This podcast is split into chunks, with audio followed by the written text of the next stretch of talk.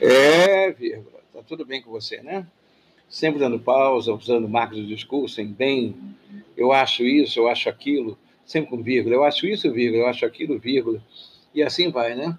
O rapaz morreu, né? Tá morto, né? Ponto. E aí você finalizou tudo. Vírgula e ponto vocês caminham muito bem, né? No período composto por coordenação, subordinação, não interessa. Há sempre um ponto, uma vírgula e um ponto para fechar a questão.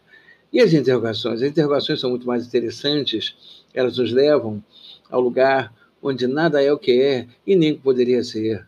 Você vem quando? Ninguém sabe quando ele vem.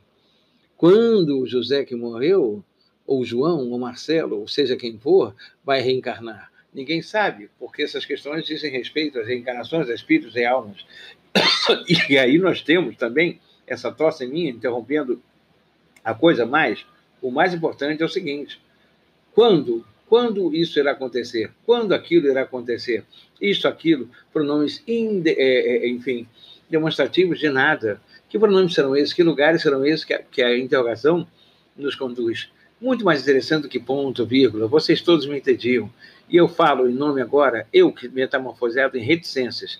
Eu acho que ele não voltará.